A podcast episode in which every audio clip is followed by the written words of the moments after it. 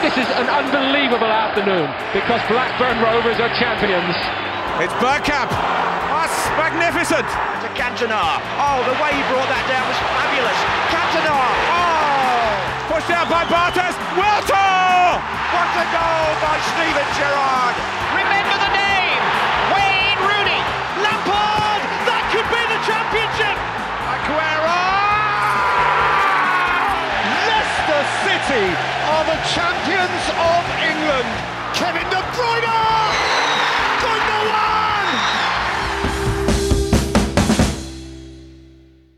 Flop del Brighton nella prima storica uscita europea, ma gran gioco e risultati in Premier League. Dove può arrivare la squadra di De Zerbi? Ne parliamo in In The Box, il podcast sul calcio inglese. In questa puntata analizziamo anche il momento non proprio brillante del Newcastle, deludentissimo a San Siro, e poi parliamo anche di Richarlison, Ten Hag e della Carabao Cup.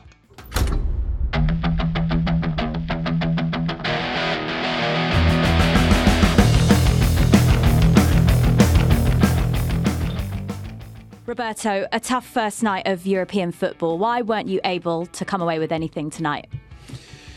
Well, um, we made uh, three, four mistakes uh, when uh, when we conceded uh, two goals in uh, set pieces, and the third goal, incredible goal, we conceded the third goal. Uh, I I'm not able to explain the third goal. We were unlucky. I think uh, the result is unfair, but uh, we have to accept. Uh, we, I think we play well. Il risultato è ingiusto, abbiamo giocato bene, così Roberto De Zerbi dopo la sconfitta casalinga contro l'AIK Atene nella prima storica partita europea del Brighton. Un risultato che complica sicuramente il cammino in Europa League vista la difficoltà del girone, ma che non toglie nulla alla bontà di quanto sta facendo la squadra allenata dal tecnico italiano. Al microfono come sempre Paolo Avanti e come sempre con me Stefano Cantalupi. Ciao Stefano. Ciao a tutti, bentrovati. E da Londra Pierluigi Giganti. Ciao Pierluigi. Ciao, ciao a tutti. Ascoltiamo subito Davide Chinellato che era a Brighton a vedersi Brighton AEK. La prima notte in Europa è stata storica ma non da sogno, eppure la sconfitta contro uh, l'AEK Atene non toglie al Brighton e a Roberto De Zerbi la convinzione che in questa stagione tutto sia possibile, anche vincere quell'Europa League in cui mette piede per la prima volta e in cui i gabbiani hanno cominciato come seconda favorita dietro il Liverpool. È evidente quanto il merito di questa trasformazione sia uh, di Roberto De Zerbi, da quando è arrivato circa un anno fa ha dato al club la sua mentalità con la voglia costante di vincere, con la voglia costante di continuare a migliorare, che ha portato il Brighton da rivelazione. Una squadra che, come ricorda sempre anche lo stesso De Zerbi, con Potter viaggiava al quarto posto in classifica quando lui l'ha presa in mano a splendida realtà della Premier League, una delle squadre più eccitanti, la squadra che gioca il calcio migliore anche in questo momento una squadra il cui potenziale di crescita è assolutamente infinito, anche perché il Brighton in tutto questo processo non ha perso eh, la propria identità. E quindi De Zerbi ricorda che uno dei suoi orgogli è aver aiutato Pascal Gross a conquistare la nazionale tedesca, aver aiutato il capitano Duncan a tornare nella nazionale inglese, aver messo Enciso e Ferguson per citare eh, i suoi ultimi due gioielli e, e il centravanti eh, irlandese probabilmente sarà il prossimo uomo da 100 milioni di euro del, del Brighton averli messi su un palcoscenico internazionale in cui tutti guardano a loro come alcuni dei giovani più interessanti della Premier League. Uh, il Brighton è davvero una squadra incredibile e la cosa più incredibile di questa stagione è che sembra più forte dell'anno scorso nonostante abbia venduto i suoi due giocatori migliori della stagione passata, Moses Caicedo e Alexis McAllister, eh, ceduti per complessivi 175 milioni di euro a Chelsea e Liverpool. Nonostante queste due cessioni pesanti, il Brighton, se possibile, è ancora più forte, più profondo, più equilibrato, soprattutto più squadra di De Zerbi. In Inghilterra De Zerbi è sempre più accostato a Guardiola in termini sia di uh, quello che può fare, sia di uh, livello innovativo di calcio che propone.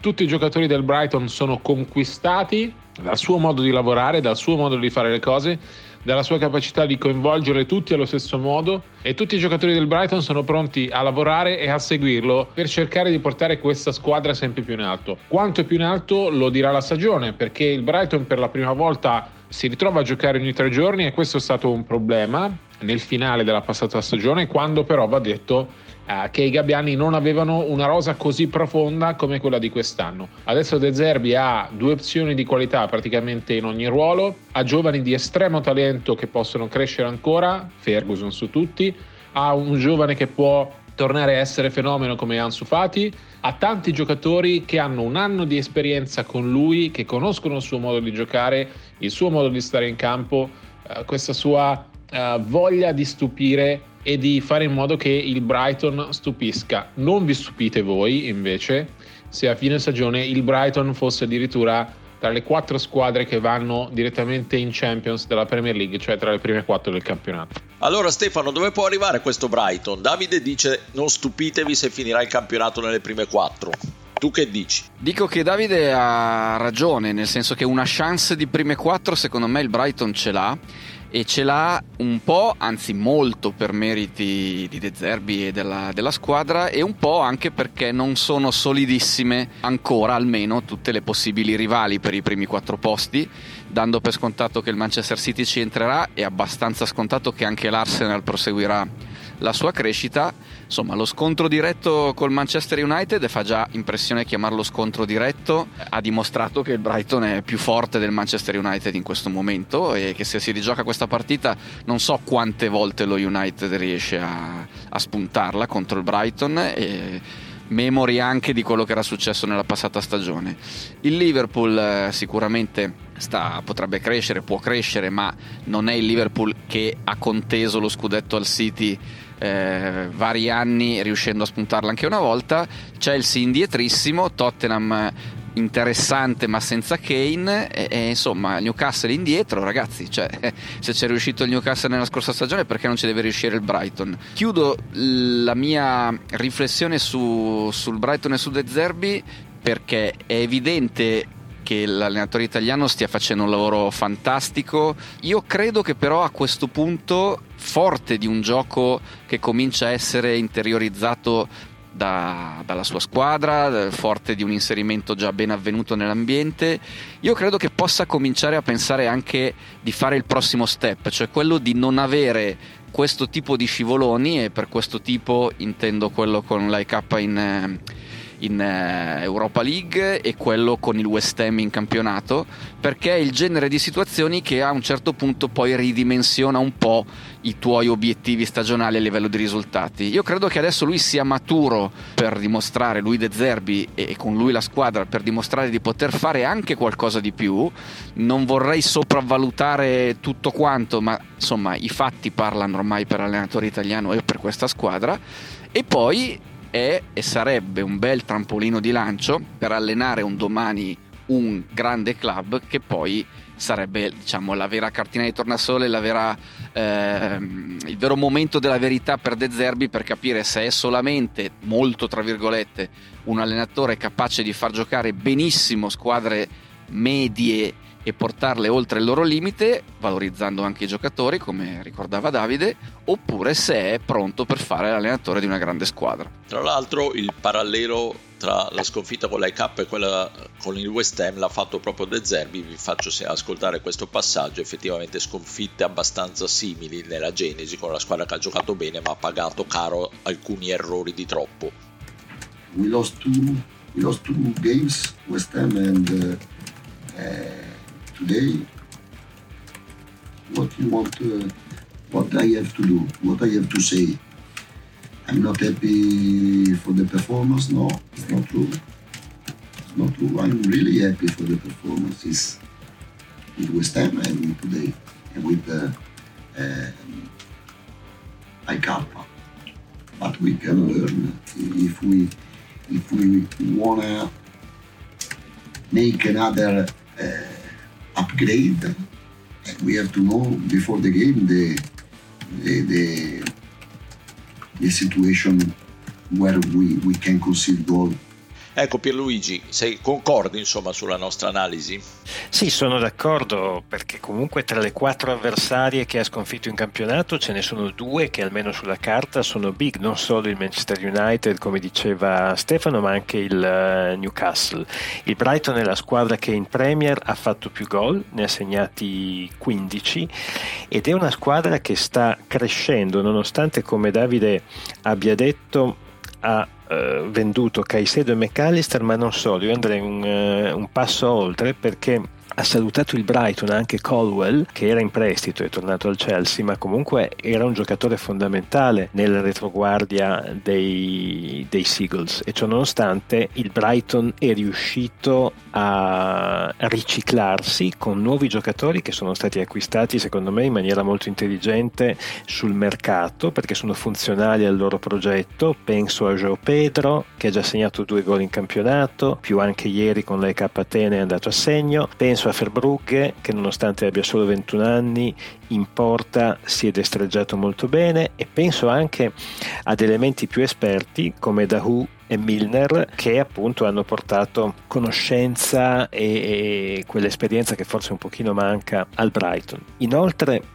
l'altro aspetto a mio avviso determinante è che De Zerbi sta inserendo in formazione degli elementi che l'anno scorso si erano affacciati alla prima squadra, quindi c'è anche questo processo di maturazione dell'intera formazione che è a mio avviso importante, penso a Ferguson che comunque già l'anno scorso si stava ritagliando un posto importante, ma penso anche a Gilmour, penso a Fanecche, penso a Enciso, a Adingra che è tornato da un periodo di prestito all'Union Saint-Gilloise in Belgio. E poi ci sono alcuni giocatori che secondo me sono irrinunciabili e non è un caso che la sconfitta di ieri sia arrivata quando uno di questi mancava, che sono Dunk e Gross ieri mancava appunto il difensore centrale, che sono due dei giocatori da cui partono la gran parte delle, delle manovre dei Seagulls. Chiudo dicendo che alla fine è il coraggio del Brighton che viene premiato, è la capacità di accettare il pressing avversario ma di venire sempre fuori palla al piede. Da quando il tecnico bresciano è, è al timone del Brighton ho, ho preso alcuni dati che secondo me sono veramente incredibili, nel senso che da, appunto da quando lui allena eh, i bianco-blu, quindi stiamo parlando più o meno di un anno, in Premier il Brighton è stata la squadra con il maggior numero di tiri e con il maggior numero di tiri nello specchio e addirittura il secondo per i famosi expected goals, cioè le reti attese e per la percentuale di possesso. Quindi i miracoli non capitano per caso.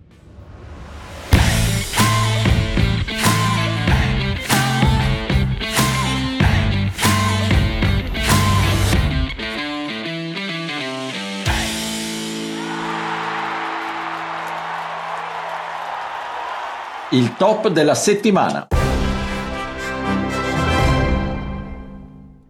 Vai Pierluigi. Sì, allora come top della settimana io questa, per questa puntata sono andato su Richarlison perché durante l'incontro con la Bolivia, che era arrivato prima dell'ultimo turno di campionato, Richarlison per l'ennesima volta è rimasto a secco, è stato sostituito e a fine partita in lacrime si è aperto in maniera abbastanza candida dicendo che aveva passato un periodo turbolento fuori dal campo e aveva bisogno di essere preso in cura da uno psicologo. Poi quasi come se quella frase l'avesse sbloccato, ecco che il brasiliano è proprio lui che decide in extremis la partita del Tottenham con lo Sheffield United facendo un gol e un assist e forse il periodo più buio adesso è alle spalle.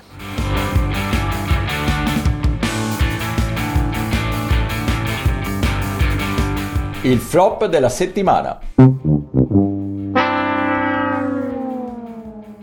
Palla Stefano. E purtroppo per i tifosi del Manchester United io credo che sia Tenag in questo momento il, il flop la squadra non sta crescendo dal punto di vista del gioco al di là dei risultati. Sarebbe facile prendersela con Onana per l'errore in Champions che ha spianato la strada al Bayern, anche se poi la partita è stata ancora molto lunga. Il portiere camerunese alla fine è stato anche molto eh, sincero e, e bravo a, ad autocriticarsi per quello che è successo però insomma è tutto lo United che non sta girando e mi stupisce che un allenatore di processo diciamo di crescita come Tenag non abbia per ora saputo imprimere un cambio di marcia a questa squadra. Eh, chiudo dicendo che eh, poi mi fa sempre abbastanza sorridere il tipo di funzionamento che giocatori che tu hai già allenato in altre squadre precedenti hanno nella squadra che alleni oggi. Magari vuoi fortemente riportare dei, dei giocatori che vedi che, sono, che pensi che possano essere funzionali a tutti i tuoi tipi di progetto e poi non lo sono. Onana vedremo, secondo me non è il portiere adatto allo United, nel senso che è un portiere di grandi interventi ma anche di qualche incertezza e invece di questa squadra ha bisogno di, di solidità.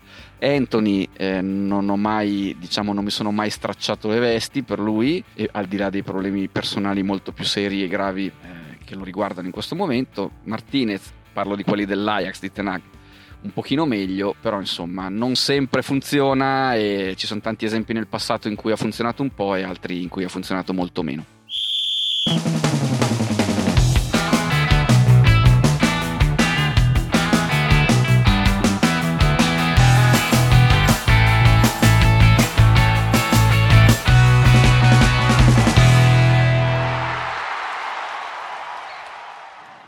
Game. Oof, tough game. Um, humidity, Um, I thought the, the players gave everything today.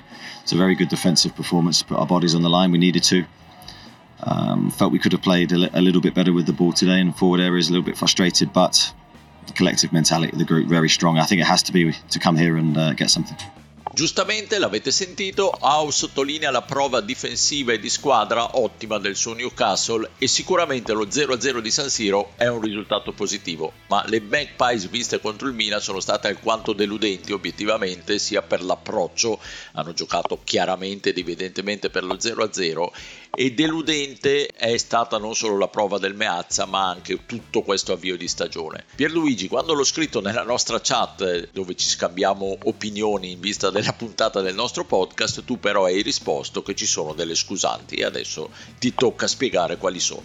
Beh, le scusanti sono il fatto che comunque il uh, Newcastle era al debutto europeo, adesso parliamo della parentesi europea, poi in generale sull'inizio di stagione sono francamente abbastanza d'accordo con te e sarebbe difficile avere un'opinione diversa, però relativamente a San Siro secondo me dobbiamo dire che il Newcastle era alla Champions per la prima volta dopo vent'anni. E quindi anche se il livello del campionato inglese tutto quello che vogliamo però il fatto di non avere esperienza in una competizione del genere comunque si paga.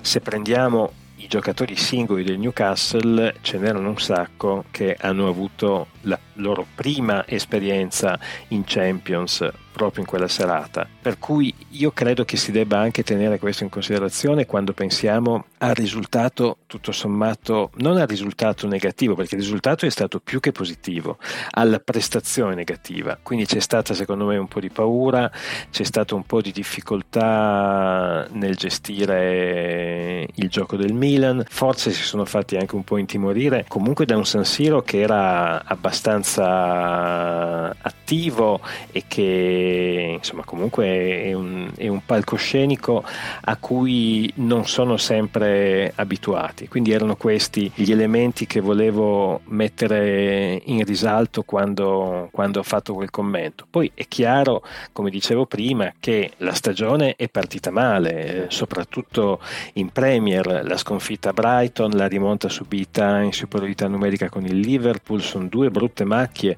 che sporcano le prime cinque settimane del Newcastle e lo ripeto, al di là dei risultati è però il gioco che non sta convincendo perché hanno subito sette reti in sei partite che comunque sono abbastanza. Uh, Pope è stato fondamentale a San Siro ma in campionato aveva un po' balbettato e non è un caso che non sia stato convocato da Southgate eh, per le partite dell'Inghilterra, ma soprattutto manca inventiva, manca concretezza sotto porta, manca anche in parte l'intensità. Io trovo che al di là del match con l'Aston Villa in cui Guimaraes e Tonali hanno comunque giocato in quella circostanza abbastanza bene, in generale non mi sembra che abbiano ancora trovato il giusto equilibrio in un centrocampo che a mio avviso è troppo asfittico. Gordon è alterno, Isaac mi sembra che dia il meglio di sé sulla fascia, quando può servire un giocatore, un attaccante più genuino come Callum Wilson e um, anche a livello realizzativo il Newcastle è un problema perché è vero che ha segnato 8 gol in campionato, ma non dimentichiamo che ben 5 di questi li ha rifilati all'Aston Villa, quindi vuol dire che nel resto è andata abbastanza male. In Champions sono finiti in un girone di ferro eh, e anche questo secondo me non li ha aiutati chiaramente e francamente io fatico tantissimo a pensare che il Newcastle nonostante il buon punto guadagnato a San Siro ce la possa fare a qualificarsi per eh, gli scontri diretti in Champions. Ecco, è vero la parte emotiva che dici, io ero a San Siro, uh, devo dire che c'era un clima molto pressante, già San Siro nelle serate di, di, Champions League è tosto da affrontare se non l'hai mai affrontato, ma San Siro ha dato il meglio, c'è stato l'omaggio a Tonali, una coreografia bellissima, un grande tifo e il, quelli del Newcastle sembravano quasi in vacanza, i tifosi sicuramente che sono stati fantastici a parte alcuni eccessi, ma erano, erano veramente come se fosse il, il, viaggio premio, ma gli stessi giocatori è stato virale il video di Jacob Murphy che durante l'inno della Champions se lo gode come se fosse il momento top della carriera e è un approccio che probabilmente e poi ha inciso anche poi sulla prestazione in campo effettivamente. Sono d'accordo sui tuoi appunti tecnici, eh, devo dire che lo stesso Pop è stato veramente un protagonista a San Siro, ma non è mai stato impeccabile tecnicamente, proprio poi quello che conta è che che il portiere pari, quindi l'importante è che la palla non sia entrata, però qualche imbarazzo in qualche uscita, qualche intervento un po' non proprio ortodosso mi ha lasciato qualche perplessità e sicuramente Isaac attaccante punta centrale sembrava veramente un pesce fuor d'acqua. Però è vero che la partita di San Siro fa un po' storia a parte. Quello che sta deludendo è veramente tutto l'inizio di stagione. Stefano tu come la, come la vedi? Sì, io sono sorpreso della mancanza di intensità in certe situazioni del Newcastle, parola che ha usato Pierluigi tra, diciamo, tra quelle che individuano le carenze di questo momento. Le altre sono abbastanza spiegabili, nel senso che alla fine una chimica e un meccanismo di gioco a centrocampo, avendo inserito un elemento eh, molto diciamo valido ma eh, anche particolare come Sandro Tonali rispetto al tipo di calcio che va a affrontare ci sta che la chimica e i meccanismi di centrocampo siano ancora un po' da trovare. Però ecco secondo me è inspiegabile per quale motivo eh, il Newcastle non affronti certe partite. Già ne avevo vista io una l'anno scorso anzi nella stagione scorsa in Premier League ed era a Sellars Park in cui il Newcastle doveva fare un passo importante verso la qualificazione Champions e anche lì dava l'impressione di accontentarsi del pareggio contro una squadra che era abbastanza in crisi tra l'altro. E mm, non capisco perché non eh, spingano al massimo del, del furore ecco, la, non, non usino questa leva che secondo me contro squadre come il Milan è fondamentale perché il Milan eh, a parte che veniva da un derby perso malissimo e quindi desideroso di, di riscattarsi, ma è una squadra che ha già dimostrato che se riesce a imprimere propria, il proprio ritmo al match mette in, in, grave difficoltà qualsiasi avversario perché poi ha fatto le semifinali di Champions l'anno scorso il Milan eh? non è una squadra che si affaccia così ogni tanto ai gironi e poi vediamo. Insomma, il Newcastle secondo me in questo periodo manca un po' di, ma non in questo periodo, in questa gestione pur positiva per mille altri aspetti che abbiamo più volte sottolineato, però manca un po' quel, non lo so, quella voglia proprio di, di di, di, di, lottare al massimo dell'intensità possibile. Questa, di questo secondo me c'è bisogno, potendo contare anche su un pubblico che è straordinario sia in casa che in trasferta e che sicuramente una mano poi te la dà. Poi certo c'è ancora qualcosa da sistemare magari nella rosa, è un processo di crescita costante quello che sta facendo il club dopo il cambio di proprietà. Anch'io temo che farà molta fatica a passare questo girone, potrebbe eh, come dire, svoltare in caso di una bella vittoria in casa di quelle sonanti, roboanti, un po' come era stata quella con la Stone Villa. Dovesse riuscire un colpo del genere in Champions e nella serata diciamo singola è anche possibile che accada, allora svolterebbe. Altrimenti questo doppio impegno, secondo me, eh, ma è, è, facile prevederlo, eh, renderà meno eh, semplice riesprimersi soprattutto poi in Premier League ai livelli dello scorso anno. Molte squadre di quel livello un po' lo soffrono e guardo la Lazio per dire che se non ci fosse stato Provedel avrebbe perso la prima in casa con l'Atletico più o meno meritatamente ed è già indietro parecchio in campionato. Eppure l'anno scorso eh, è arrivata seconda. Insomma cambia eh, fare, fare e preparare tutti questi eventi così ravvicinati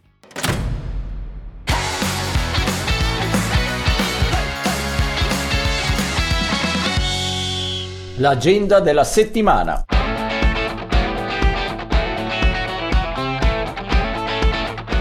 Non faccio l'originalone, il match crew è evidentemente il derby del nord di Londra in programma domenica alle ore 15 tra Arsenal e Tottenham, il derby di, del nord di Londra che è sempre interessante in qualunque momento della stagione, cade in qualunque tipo di stagione che stanno portando avanti le due squadre, lo è particolarmente questa volta visto l'avvio super del Tottenham po' sorprendente, quindi vediamo, ci gusteremo questa sfida veramente con, con grande gusto. E altro appuntamento che invece vi suggerisco è quello della prossima settimana e l'infrasettimanale con i sedicesimi di Carabao Cup la Coppa di Lega, non la coppa portante più elettrizzante del panorama inglese, però qualche bella sfida, a parte che quelle tra squadre minori che sono sempre molto affascinanti, ma spicca Newcastle-Manchester City in programma mercoledì sera alle 21 e nella stessa sera c'è anche un bel Liverpool-Leicester che è una sfida che era diventata quasi una classica negli anni scorsi, adesso il Leicester è in Championship ma sta andando molto bene, quindi